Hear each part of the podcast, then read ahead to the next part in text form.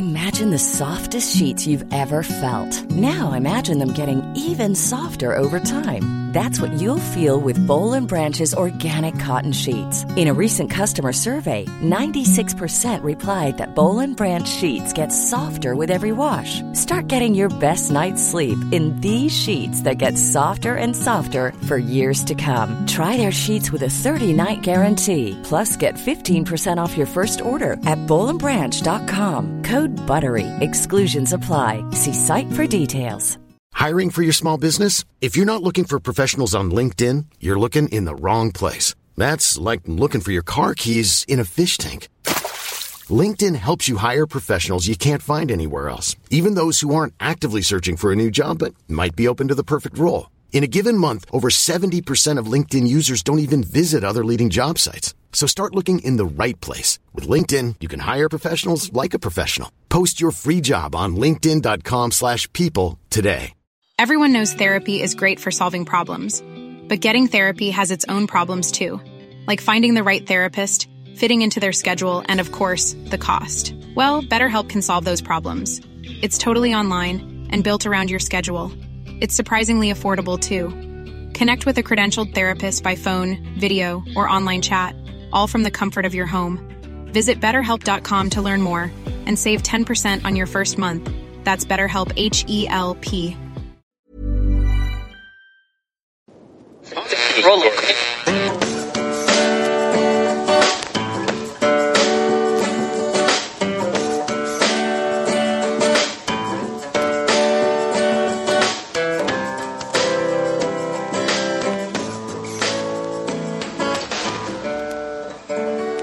Acting as moderator for tonight's broadcast.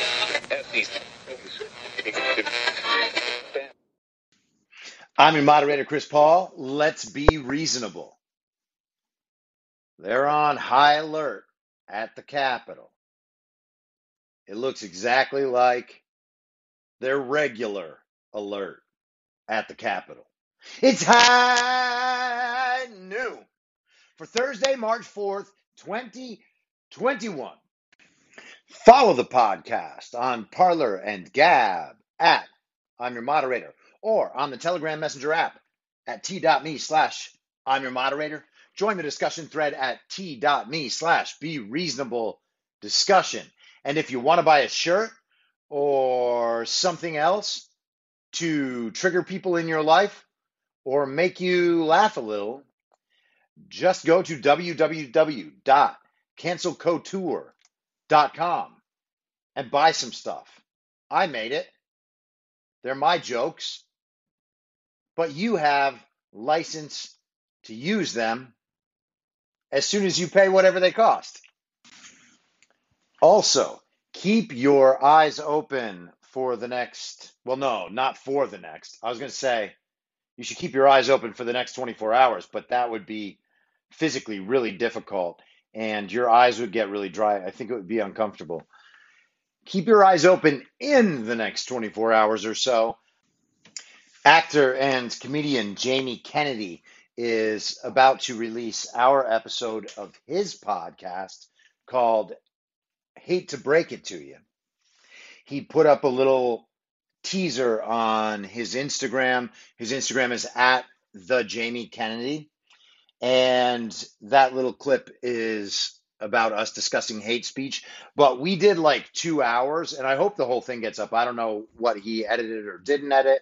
Um, he's awesome, so I'm not thinking that he like tried to play it safe or anything.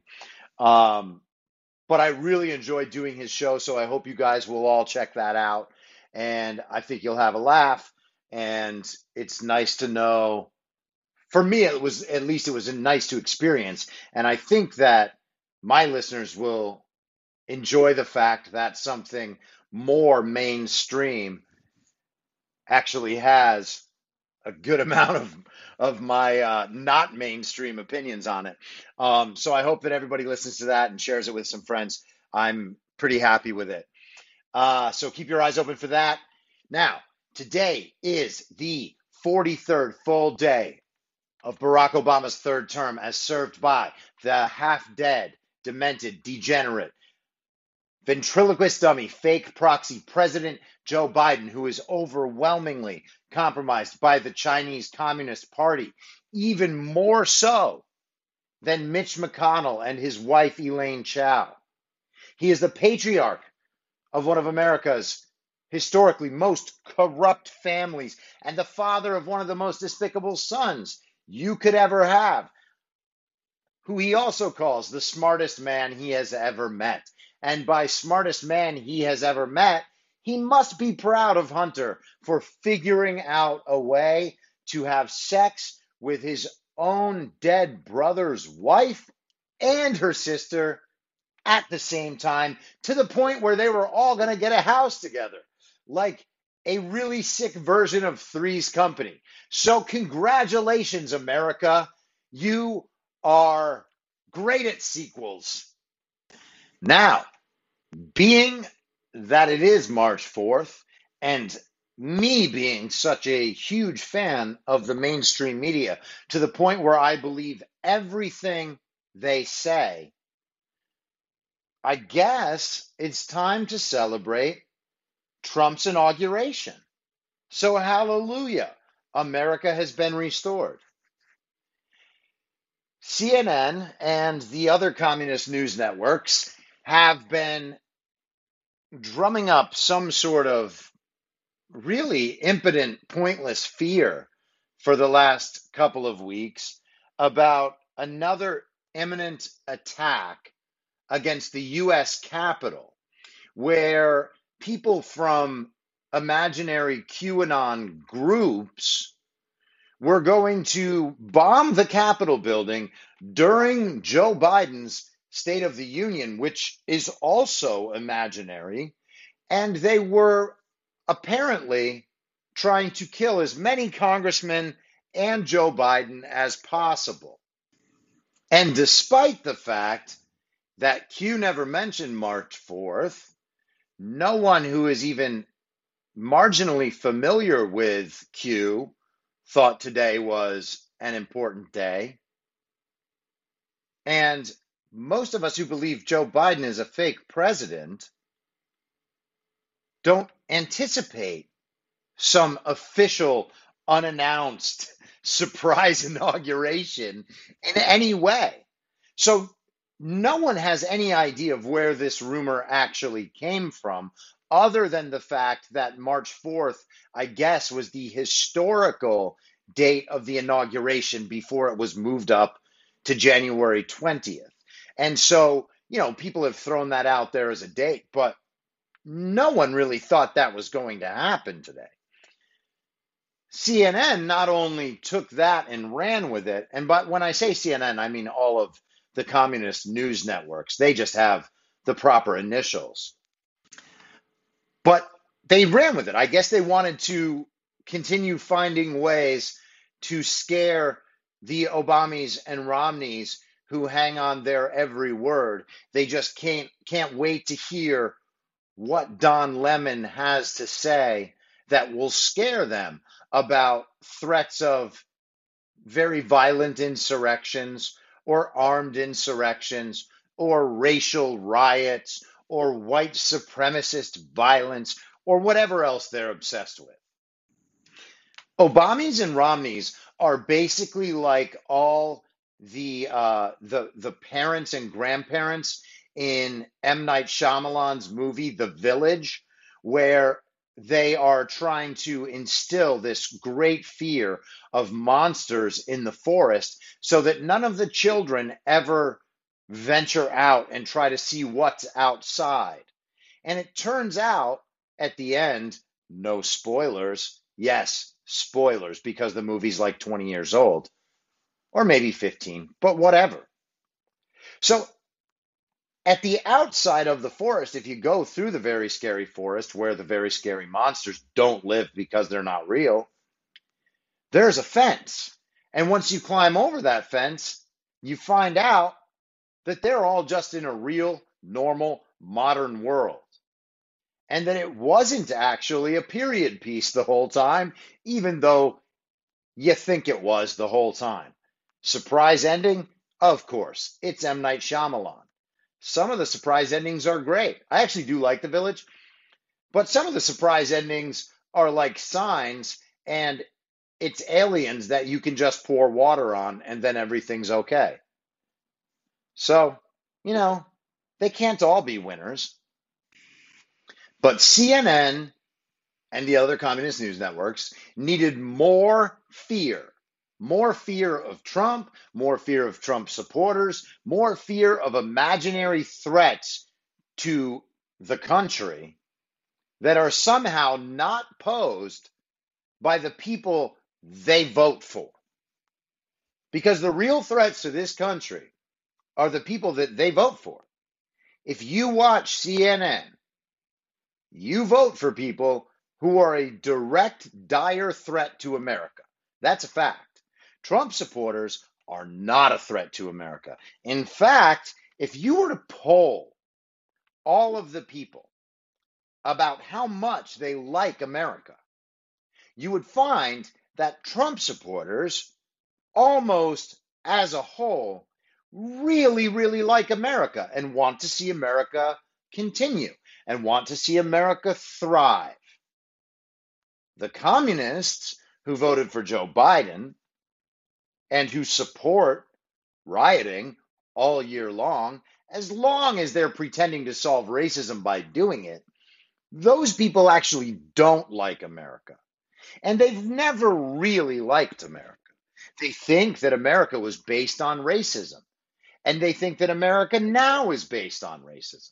And they want to get to their perfect utopian future where everything is just perfect as soon as they eliminate everyone who disagrees with them.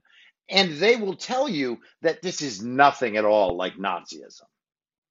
So, the communist news networks have told everyone that today there was going to be this massive riot, this massive attack of the Capitol.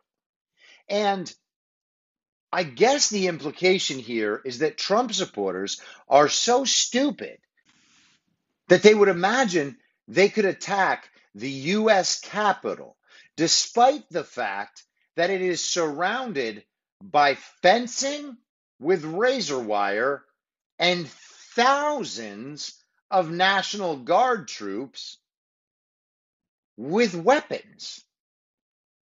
What was the plan here? That they were going to teleport? But of course, their audience, their very, very smart, very educated, very intelligent, very informed audience believes that Trump supporters are stupid enough to not only want violence against America, but to try to execute that violence with thousands of troops, making sure that can't happen. And they don't ever think, hey, perhaps we're the stupid ones for believing that other adult human beings would actually be trying to do this. How stupid do you have to believe to imagine that after the false flag event of January 6th and the reaction to that, that masses of Trump supporters would be like, you know what we should do? We should try that thing they're accusing us of trying last time, but we should do it now that the target, in quotes, is completely fortified. So here we are on March 4th. It's already mid afternoon on the East Coast, and there has been no attempt at violence, no attempt at attack, no attempt even at protest. There's literally nothing happening there. So once again, the media has clowned all the people who pay attention to it. How do they keep listening to CNN, to MSNBC, to the New York Times, to the Washington Post? How is it even possible that anyone is dumb enough to listen to them. Now, on our side, a lot of people are like, oh, they must be trying to set up some false flag event that they're going to that they're going to blame on Trump supporters. There has to be something, right? They're going to attempt something to justify all of this ridiculous reporting. There must be a plan here. And perhaps there was. But there are so few actual Trump supporters talking about anything concerning the Capitol and March 4th that they can't even apparently pull off their false flag. They It's amazing how incompetent they are. It really is amazing to me. But, you know, CNN can't just go ahead and admit that they made the whole thing up. So, of course, they're still reporting on it.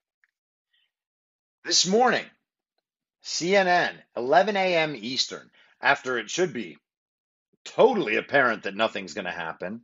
But they write an article Feds on high alert Thursday after warnings about potential threats to U.S. Capitol. Warnings about potential threats. Got it. And naturally, it took two reporters from CNN to publish this brilliant article.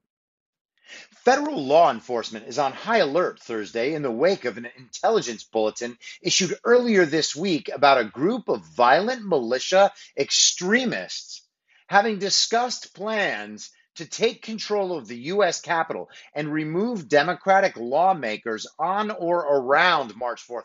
Oh, you're giving yourself a bit of an out there, huh? So it could happen March 5th, 6th, 7th, 8th.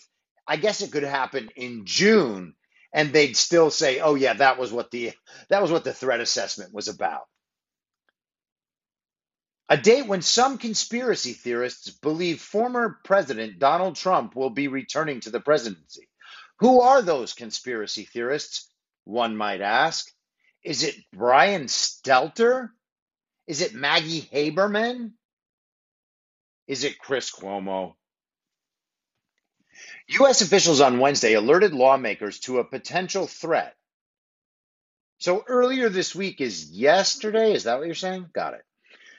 For which security has been enhanced as a precaution. No, it wasn't. Security has been like that for nearly two months now. The House changed its schedule in light of warnings from U.S. Capitol Police, moving a vote planned for Thursday to Wednesday night to avoid being in session on March 4th. Oh, those tricky Democrats. They foiled it. Rats, foiled again. The Senate is still expected to be in session debating the COVID 19 relief bill. Oh, got it. So the House changed their schedule based on warnings from the Capitol Police.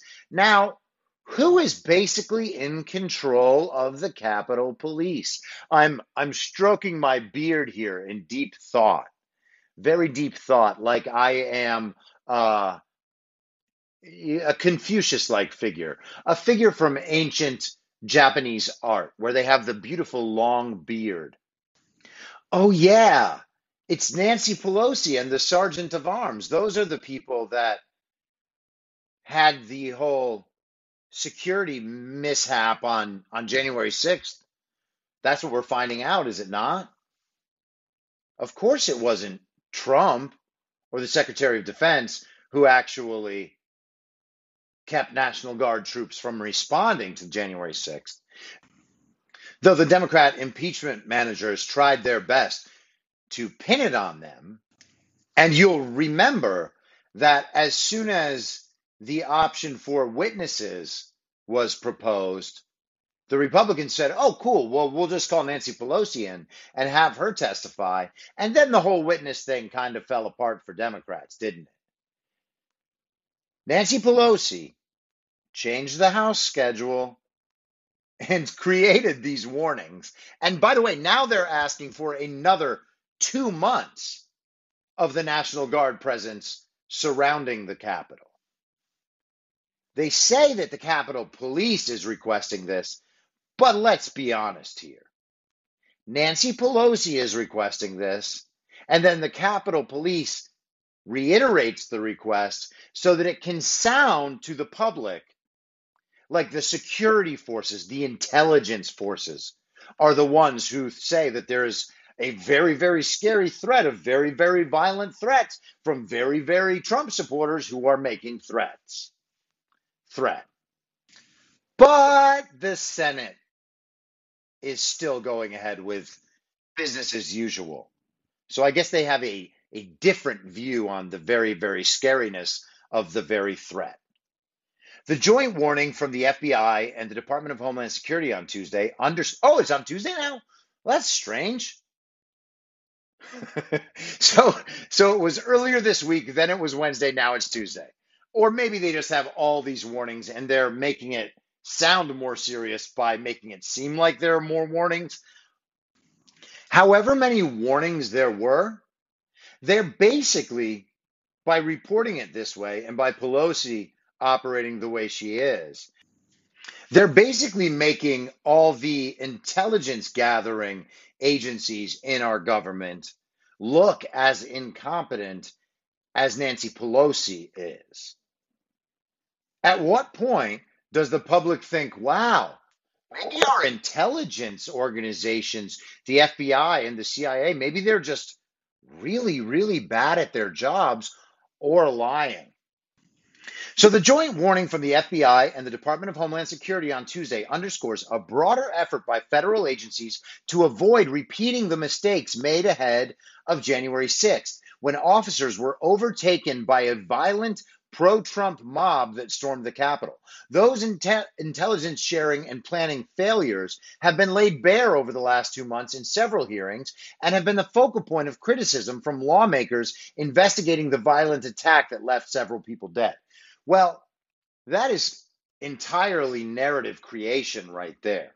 Again, this responsibility is at the feet of Nancy Pelosi and the FBI. The incompetence is clear here. Also, the attack did not leave several people dead. And, you know, I know that that's a very controversial view, but until they actually give us cause of death, the actual reports, all of that, then there's no reason to believe any of this. The reporting on Brian Sicknick was dead wrong. Dead wrong. The suicides, in quotes, of other Capitol Police officers, well, those aren't a result of the attack. Those are more likely a result of Nancy Pelosi covering her very stupid tracks. Ashley Babbitt, if that is her real name, it's not even clear that she's dead. What in the world are we talking about here? And why do we have to keep pretending that CNN's reporting is accurate at all? The violent extremist also discussed plans to persuade thousands to travel to Washington, D.C. to participate in the March 4th plot, according to the Joint Intelligence Bulletin. Oh, really? So, violent extremists, and I guess they know who these people are because they're aware of their discussion of plans to persuade. How, how many different qualifications do we need in one sentence before we realize that they are not describing a real action that anyone performed? To participate in the March 4th plot. So, are they participating in the plot or are they participating in an attack? One source noted to CNN that it is mostly online talk and not necessarily an indication anyone is coming to Washington to act on it. So maybe that source, instead of talking to CNN, should talk to the FBI and to the Capitol Police and let them know that it's mostly online talk and not an indication anyone was actually coming. And if there's no indication that no one is coming, then we certainly don't need thousands of National Guard troops on high alert. Some of the conspiracy theorists believe that the former president will be inaugurated on March 4th, according to the joint bulletin. How about finding anyone who believes that who doesn't receive a paycheck from a communist news network? That would be interesting. Between 1793 and 1933, inauguration often fell on March 4th or a surrounding date. Oh, got it. Okay. U.S. Capitol Police acting chief Yogananda Pittman told Congress earlier Wednesday that her department had, quote unquote, concerning intelligence regarding the next few days in Congress, but said it wouldn't be, quote, prudent of her to share the, quote, law enforcement sensitive intelligence in a public hearing or public format. Yes, prudence. Always the first concern of the FBI, the U.S. Capitol Police, and Nancy Pelosi. Pittman assured lawmakers, though, that her department is in, an enhanced security posture and that the National Guard and Capitol Police have been briefed on what to expect in the coming days. Well, I hope that they were. And if they were, I hope the briefing was you should expect more of the same that you've been doing for the last two months, which is absolutely nothing except being treated like shit by Democrats, including your usurper, fake president. The other night, I didn't talk about this yesterday, but the other night, there was actually a report that the troops are regularly being served uncooked food and that some of the food that was served to the Michigan National Guard contained metal shavings. Does someone want to tell me how that happens? Gretchen Whitmer is now even thinking about pulling the Michigan National Guard troops stationed there back to Michigan. I mean, as she should, obviously, and so should all of the other governors of all of the other states, because what's happening down there is ridiculous. And it's also offensive that, that National Guard troops are being treated like that. And I'm not trying to do the uh, the thing where oh I get extra credit for saying nice things about the troops. That's not what I'm trying to do at all. I am saying that real, actual people, despite their status as troops, should not be taken from their normal lives, put into that city for political propaganda purposes, then treated like less than human, and then fed food with metal shavings in it. It doesn't matter whether or not they're troops. They should not be treated like that. No one should be treated like that. In fact, maybe someone should ask Jen Psaki why they're keeping troops in cages. That's essentially what's happening, is it not? They are surrounded by a metal fence. They're not allowed to leave. They're getting served terrible food. They're being made to sleep in a freezing cold parking garage. They're barely being fed when the food's not tainted with metal shavings. So, really, don't we have something of a border crisis here between America and that little foreign enclave surrounded by fencing and razor wire in Washington? Seems like there should be some outrage on the left. In fact, didn't Joe Biden just reopen the Kids in Cages facility and put kids back in those same cages and shipping containers? My, my, my. That's weird.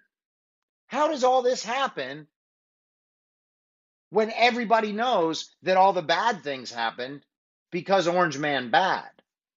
And now I'm going to skip that little middle section about how everyone in the new administration is very worried about how bad the communication was in the old administration.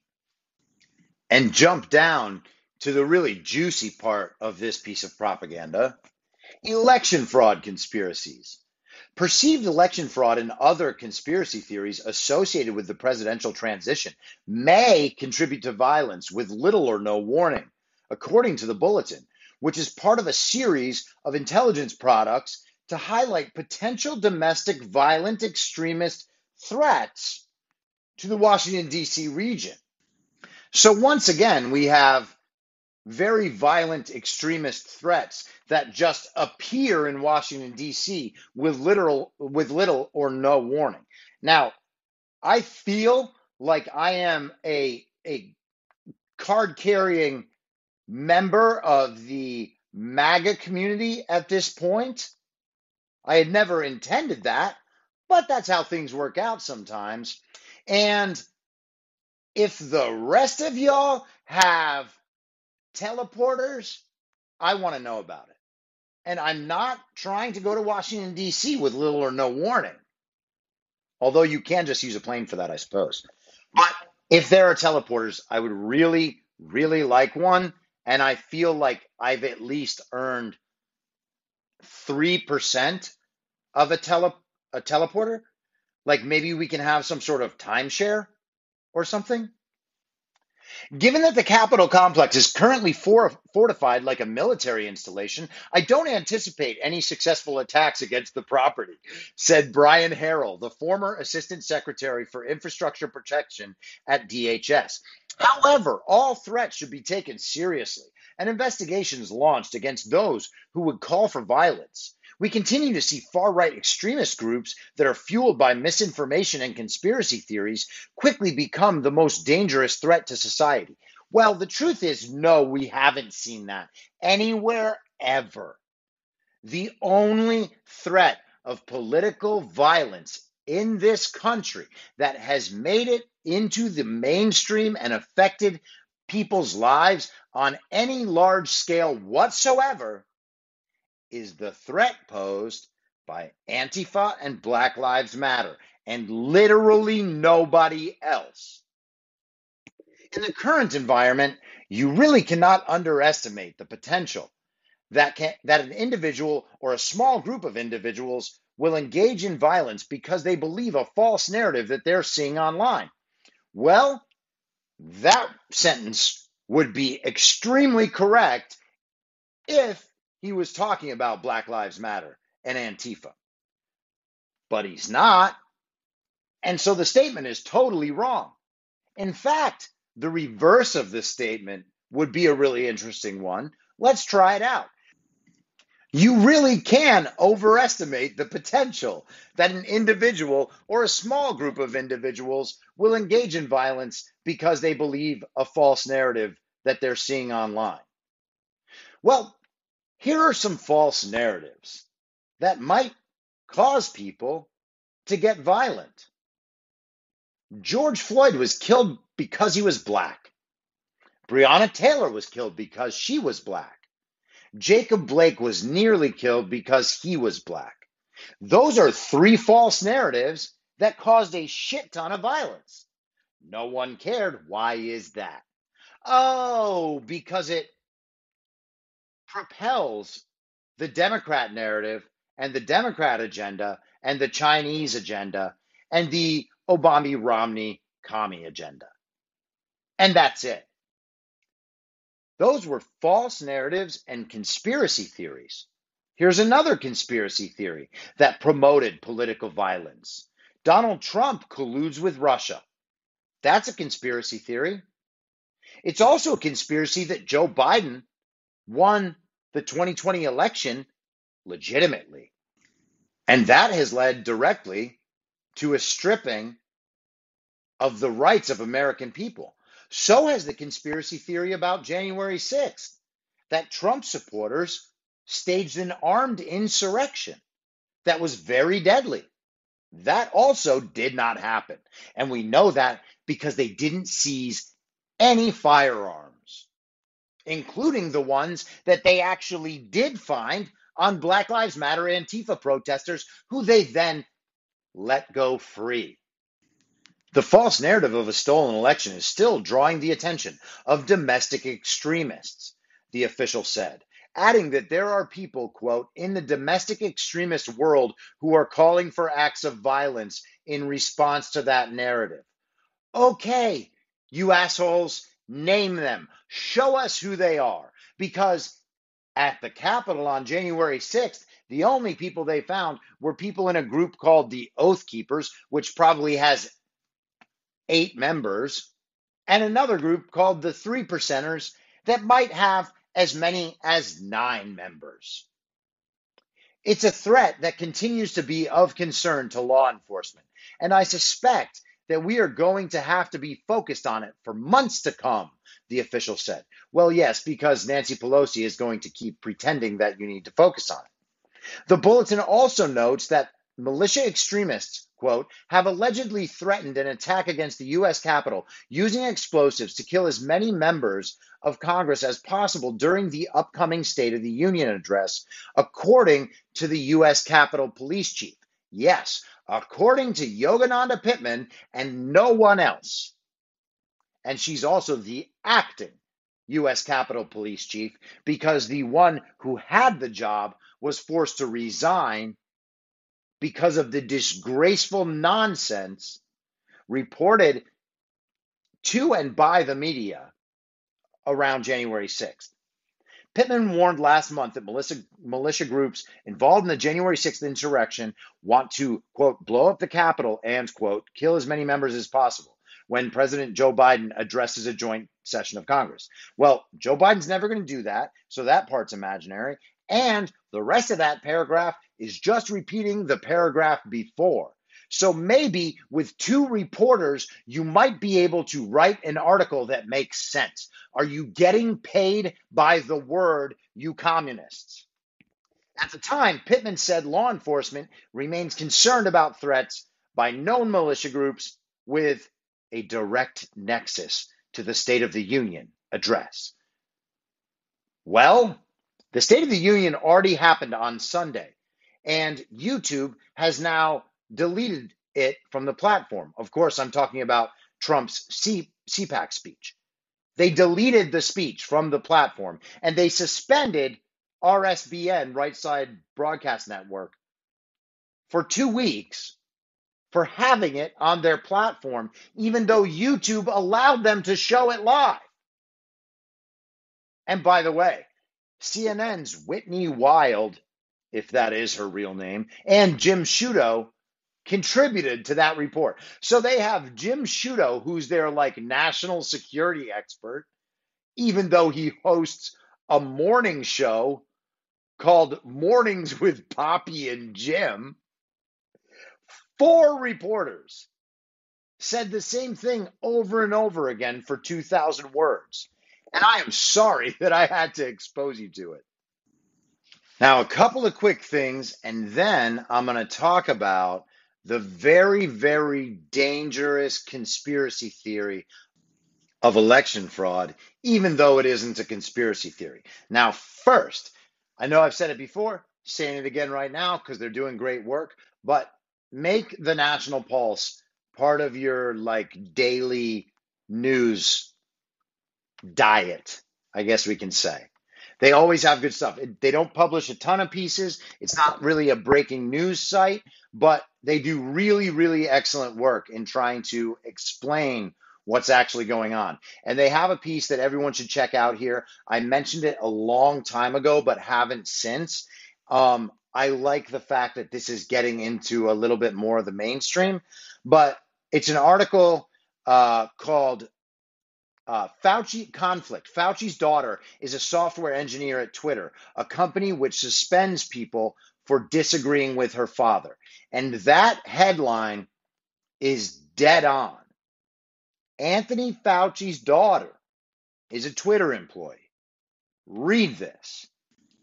Also, Mitch McConnell is reportedly preparing a short list of replacements for himself if he is unable to serve out his entire six year term that he just started two months ago. Now, if you'll recall, Mitch McConnell looked for a while like he was going to lose in Kentucky. But despite the fact that Democrats spent something like $60 million trying to get him out of office and firing up the voter fraud machine, they They still lost. McConnell won because Trump came in and endorsed him. So Mitch McConnell, Senate Majority Leader, who apparently did not care too much about actually keeping the majority in the Senate when it came to the Georgia runoff elections, still ran anyway, rather than letting a younger candidate run for his Senate seat.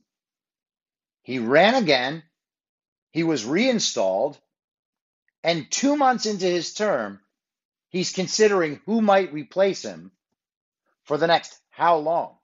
Nearly six years? It's oddly coincidental that the heat is starting to rise on his wife, Elaine Chao, and how she has abused her political power for the benefit of her father and China.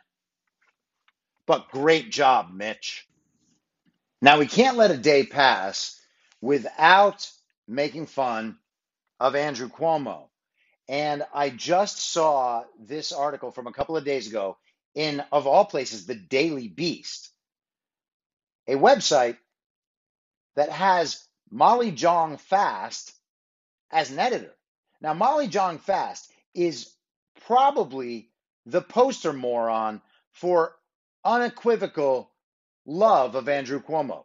She literally spent months from last spring through, I guess, probably now. I mean, I stopped paying attention to her completely once I got kicked off Twitter, but she used to follow me on my old account, and I started following her when I started my new account.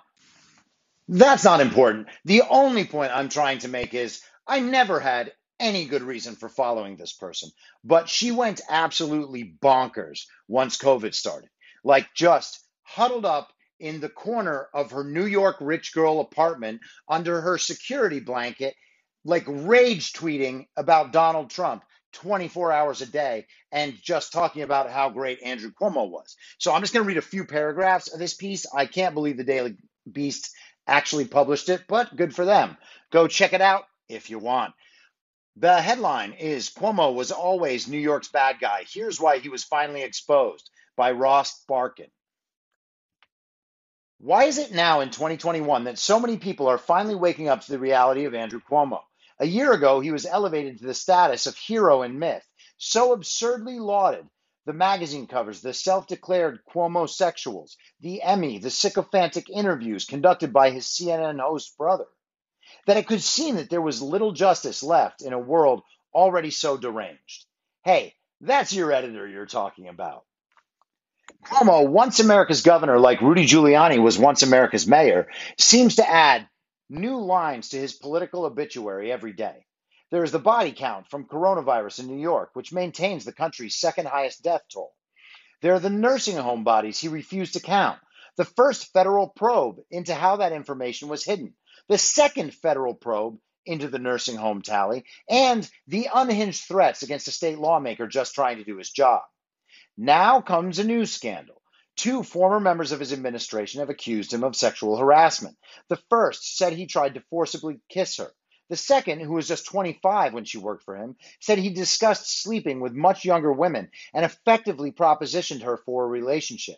There are calls for outside independent investigations, even for his impeachment or resignation. In his 10 years as governor, Cuomo has never been weaker. That is inarguable. Okay, so read this article. I don't want to spend too much more time on it, but it is amazing that the Daily Beast is now red pilling communists about Andrew Cuomo a year after I tried to do it. That's how long it takes for these morons to wake up. And that's one of the most annoying things about being called a conspiracy theorist or about pretending that I don't have good sources or that I can't analyze information. The stuff that I say is coming one way or another. I'm not saying 100% of the time, I'm not up my own ass. I'm saying that conspiracy theory is what the mainstream media likes to call information that happens to be true, but they just don't want anyone to know about yet. That's the definition of conspiracy theory now. True information that they aren't ready to tell their audience and that they are going to make sure their audience does not believe, even when it comes out from them. So we might as well get to the last conspiracy theory I'm going to tell you about today. And it's a conspiracy theory I told you about before. And it's a conspiracy theory that the news will probably tell you about in a couple of months. But for now, it's a conspiracy theory. This is from the Georgia Star News. This is John Fredericks' uh, site. And it's great, by the way. And he's great, man. He's on War Room all the time. I love that guy. Uh, four months after 2020 presidential election in Georgia, no chain of custody documents produced for 404,000 absentee ballots deposited in drop boxes. Fulton County, one of 35 scofflaw counties. Articles by Tiffany Morgan. Four months after the November 3rd, 2020 presidential election, state and county officials in Georgia have failed to produce a chain of custody documents for an estimated 404,691 vote by mail absentee ballots deposited in drop boxes and subsequently delivered to county registrars for counting. As of March 3rd, only 56 of Georgia's 159 counties have provided ballot transfer form data to the Georgia Star News. The number of absentee by mail ballots delivered to registrars in those 56 counties total only 195,309, or 32.5% of the estimated 600,000 absentee vote by mail ballots deposited in drop boxes and delivered to county registrars and counted in Georgia's 2020 presidential election.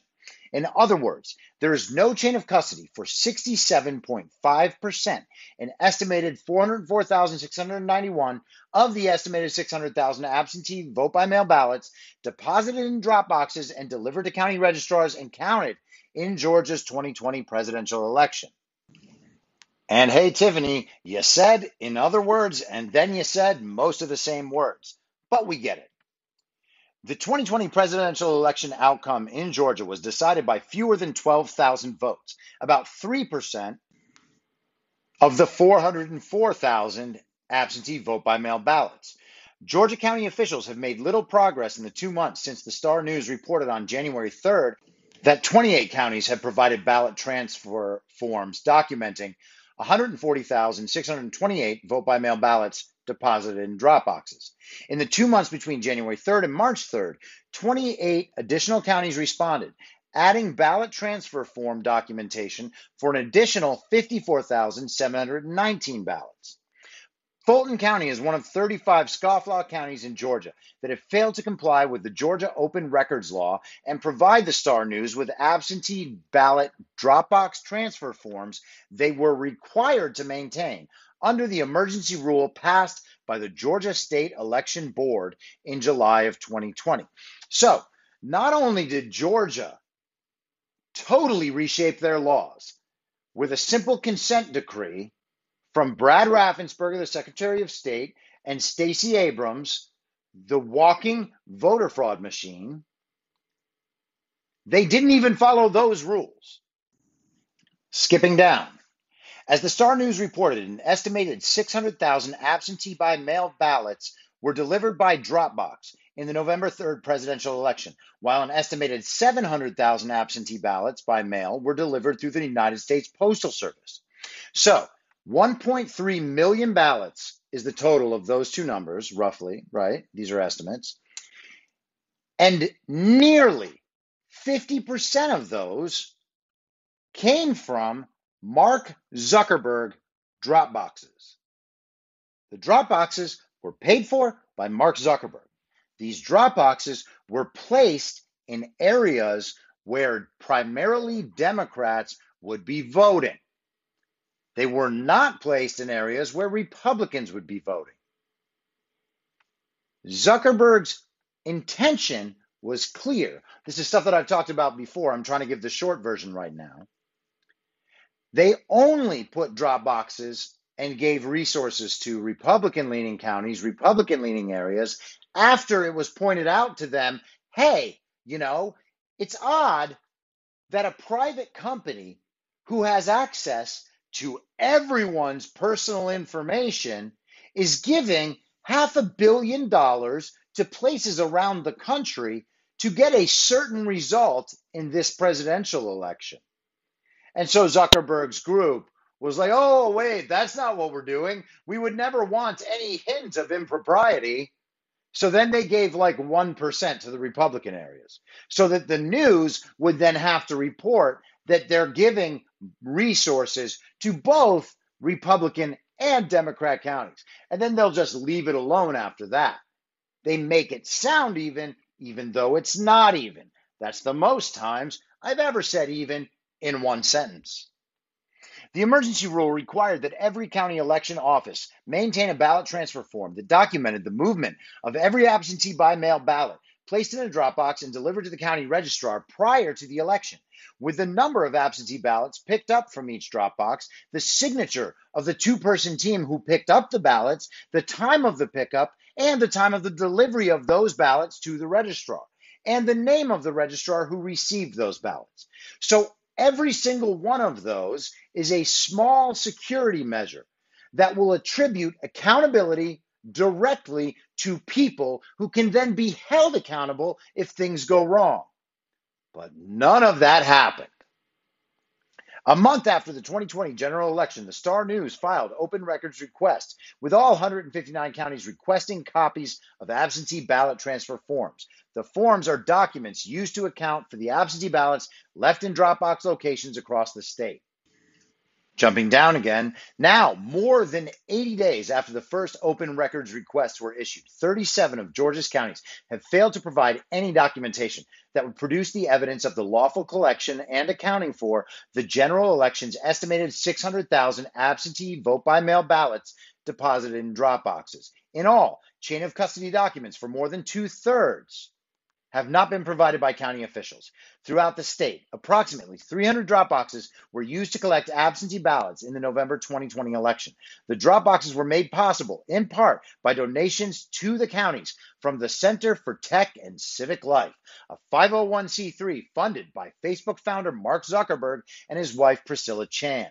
Zuckerberg made a $350 million donation to the CTCL 2020 election efforts. That was actually an early number more money came in to that organization and they ended up spending more than $500 million. I'm saying that, not this article. More than $24 million of CTCL funding was distributed to Fulton, Gwinnett, Cobb, and DeKalb counties alone. And look at that.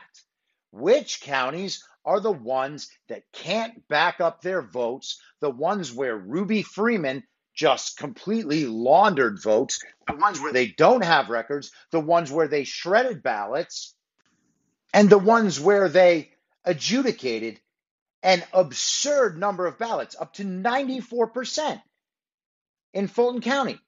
That is unbelievable. These are the places where the fraud happened. And so it's no surprise that these are the places that won't give up their records or that maybe never kept a chain of custody in the first place. This is an illegal election.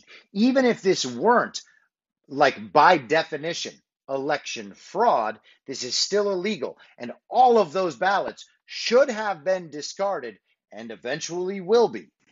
The drop boxes were authorized under Georgia Election Code Emergency Rule, blah, blah, blah, approved by the State Election Board in July 2020, but notably not approved in a statute passed by the Georgia General Assembly, which states that every absentee ballot drop box collection team shall complete and sign a ballot transfer form upon removing ballots from the drop box, which shall include the date, time, location, and number of ballots. In the wake of the controversial November election, Georgia lawmakers have moved to disallow Zuckerberg style private funding of election administration, among other reforms. Yeah, well, you didn't do it fast enough, and you should do it retroactively because what we have is a completely fraudulent election.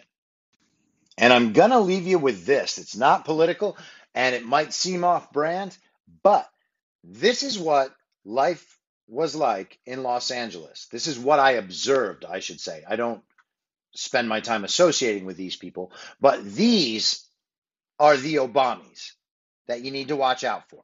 Okay. Now, this article is on Apple News, but uh, it's from BuzzFeed. People who are friends with influencers are revealing what their lives are really like, and it's actually depressing. Subheadline She became a horrible, self centered bully.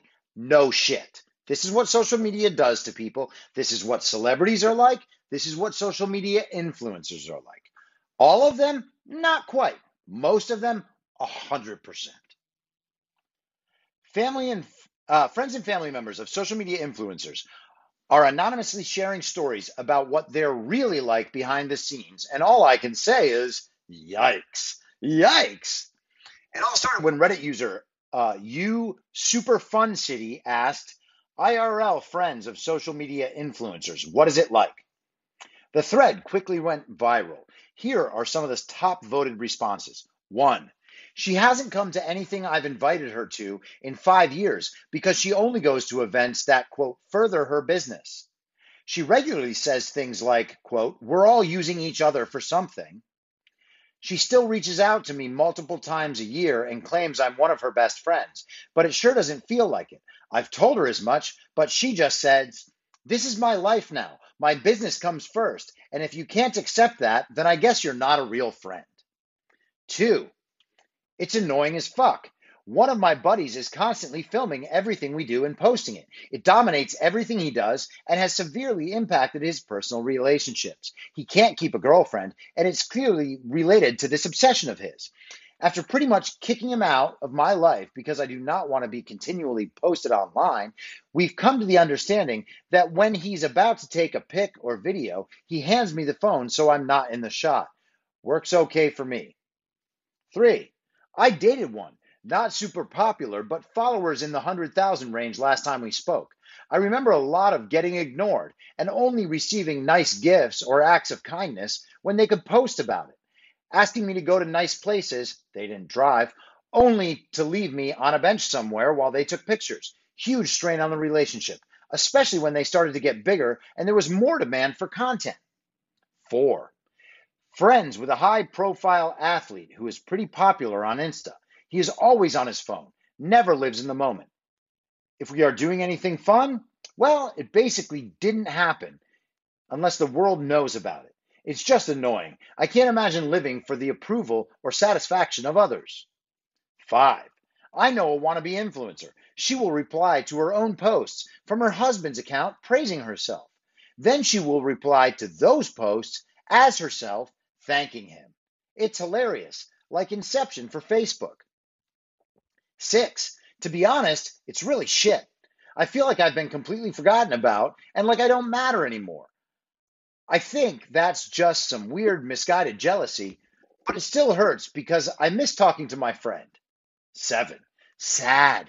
In the beginning, they started because they got offers from brands because they were so popular. These people can't even write sentences. So, I mean, whatever. Of course, they're friends with influencers. Because they were so popular on Instagram and it was a lot of fun for them. Now they don't ever post pictures or videos without a filter. Rarely ever like a picture on the first try. And you don't dare post any pictures of them without approval.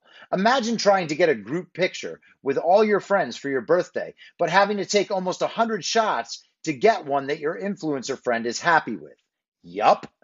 Eight, she became a horrible self centered bully. Yes, that's a great one. Nine, well, nine is nearly unreadable, so I'm not going to do that one. I'll, and then I'll stop at 10. So here's 10. Awful. One of my best friends fell real hard into Instagram, and for a few years it was tolerable and understandable, albeit annoying and strange. Everything needs to be documented in specific ways. So lots and lots of photos, even if it took away from the moment. But the strange part was how, when she'd share things, the captions always told a slightly different story than what actually happened. Like just off enough for me and my other friends to say, huh, that has a weird quality to it. Yeah, the quality that you're not understanding is dishonesty. Now, I'm just going to say a few personal things at the end because I don't like to talk too much about myself. And then I'm going to get going. But This is actually what I witnessed all the time. And I also witnessed this from people who had been my friends for a long time. Their life got more and more and more like this. Everything they did had to be seen by someone else. And so if it wasn't that they wanted to post it online, they would at least invite other people over who also do the same things so that they could all know these things are happening. They became very strict about which people would be invited to which things. And you would notice things like extravagant outfits for dinner or going to particular restaurants rather than other restaurants for the backgrounds that they might be able to shoot in their pictures. These people are all complete and total frauds. Okay? There are really, really, and I know way too many of these people, but there are really so very few influencers and celebrities who are really worth knowing at all. Their entire life is just an outward projection of narcissism that masks an insane level of insecurity.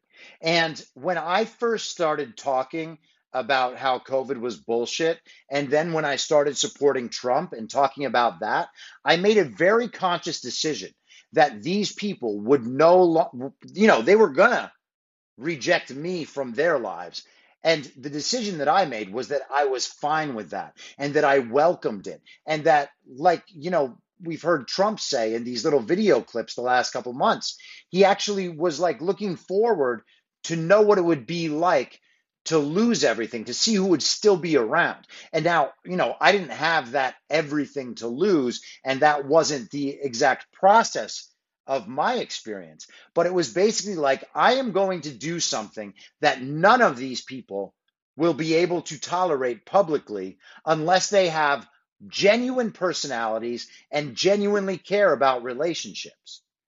And it turns out I was exactly right. And I lost a good 75 to 90% of those people. I do not miss them at all. I cannot be more clear about that and more honest about that. I am so happy that those people showed me who they are and that they are now out of my life. I'm talking about celebrities whose weddings I was in. Like I was a groomsman, and now they are out of my life because I supported Donald Trump.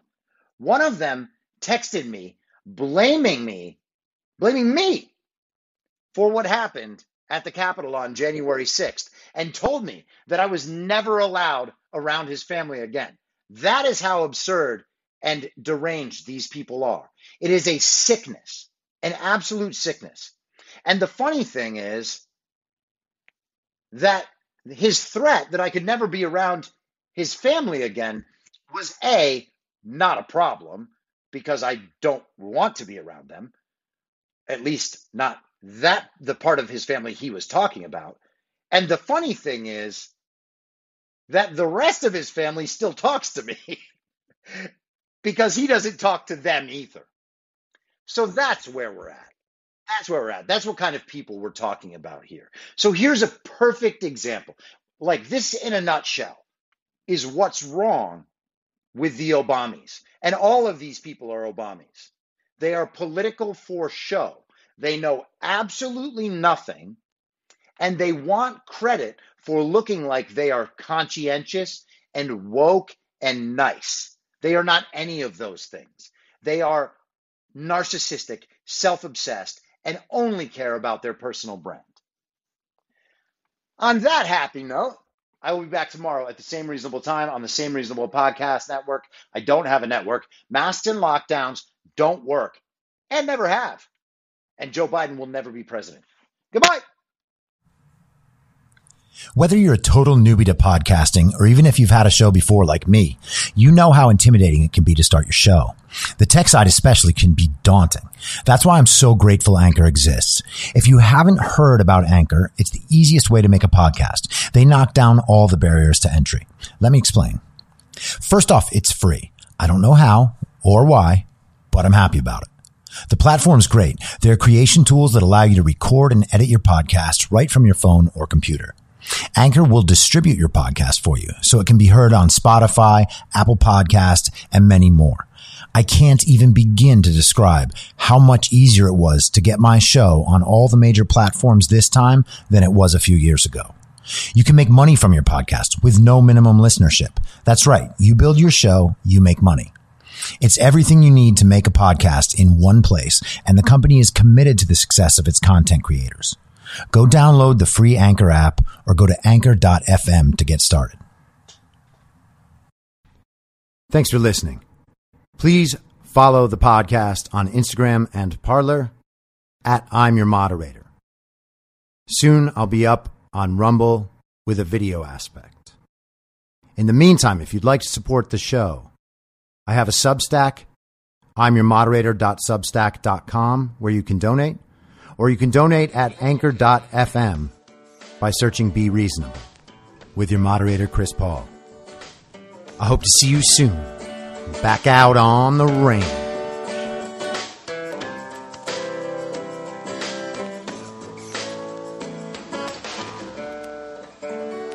Acting as moderator for tonight's broadcast.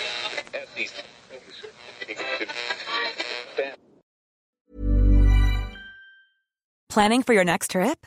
Elevate your travel style with Quince. Quince has all the jet setting essentials you'll want for your next getaway, like European linen, premium luggage options, buttery soft Italian leather bags, and so much more. And is all priced at 50 to 80% less than similar brands. Plus, Quince only works with factories that use safe and ethical manufacturing practices.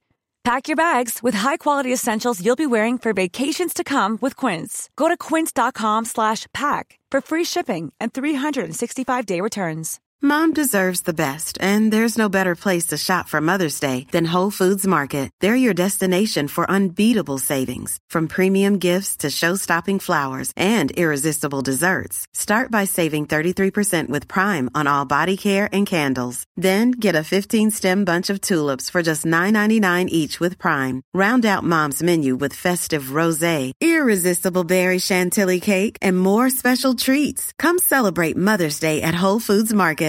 Imagine the softest sheets you've ever felt. Now imagine them getting even softer over time. That's what you'll feel with Boll and Branch's organic cotton sheets. In a recent customer survey, 96% replied that Boll and Branch sheets get softer with every wash. Start getting your best night's sleep in these sheets that get softer and softer for years to come. Try their sheets with a 30-night guarantee. Plus, get 15% off your first order at bollandbranch.com. Code BUTTERY. Exclusions apply. See site for details.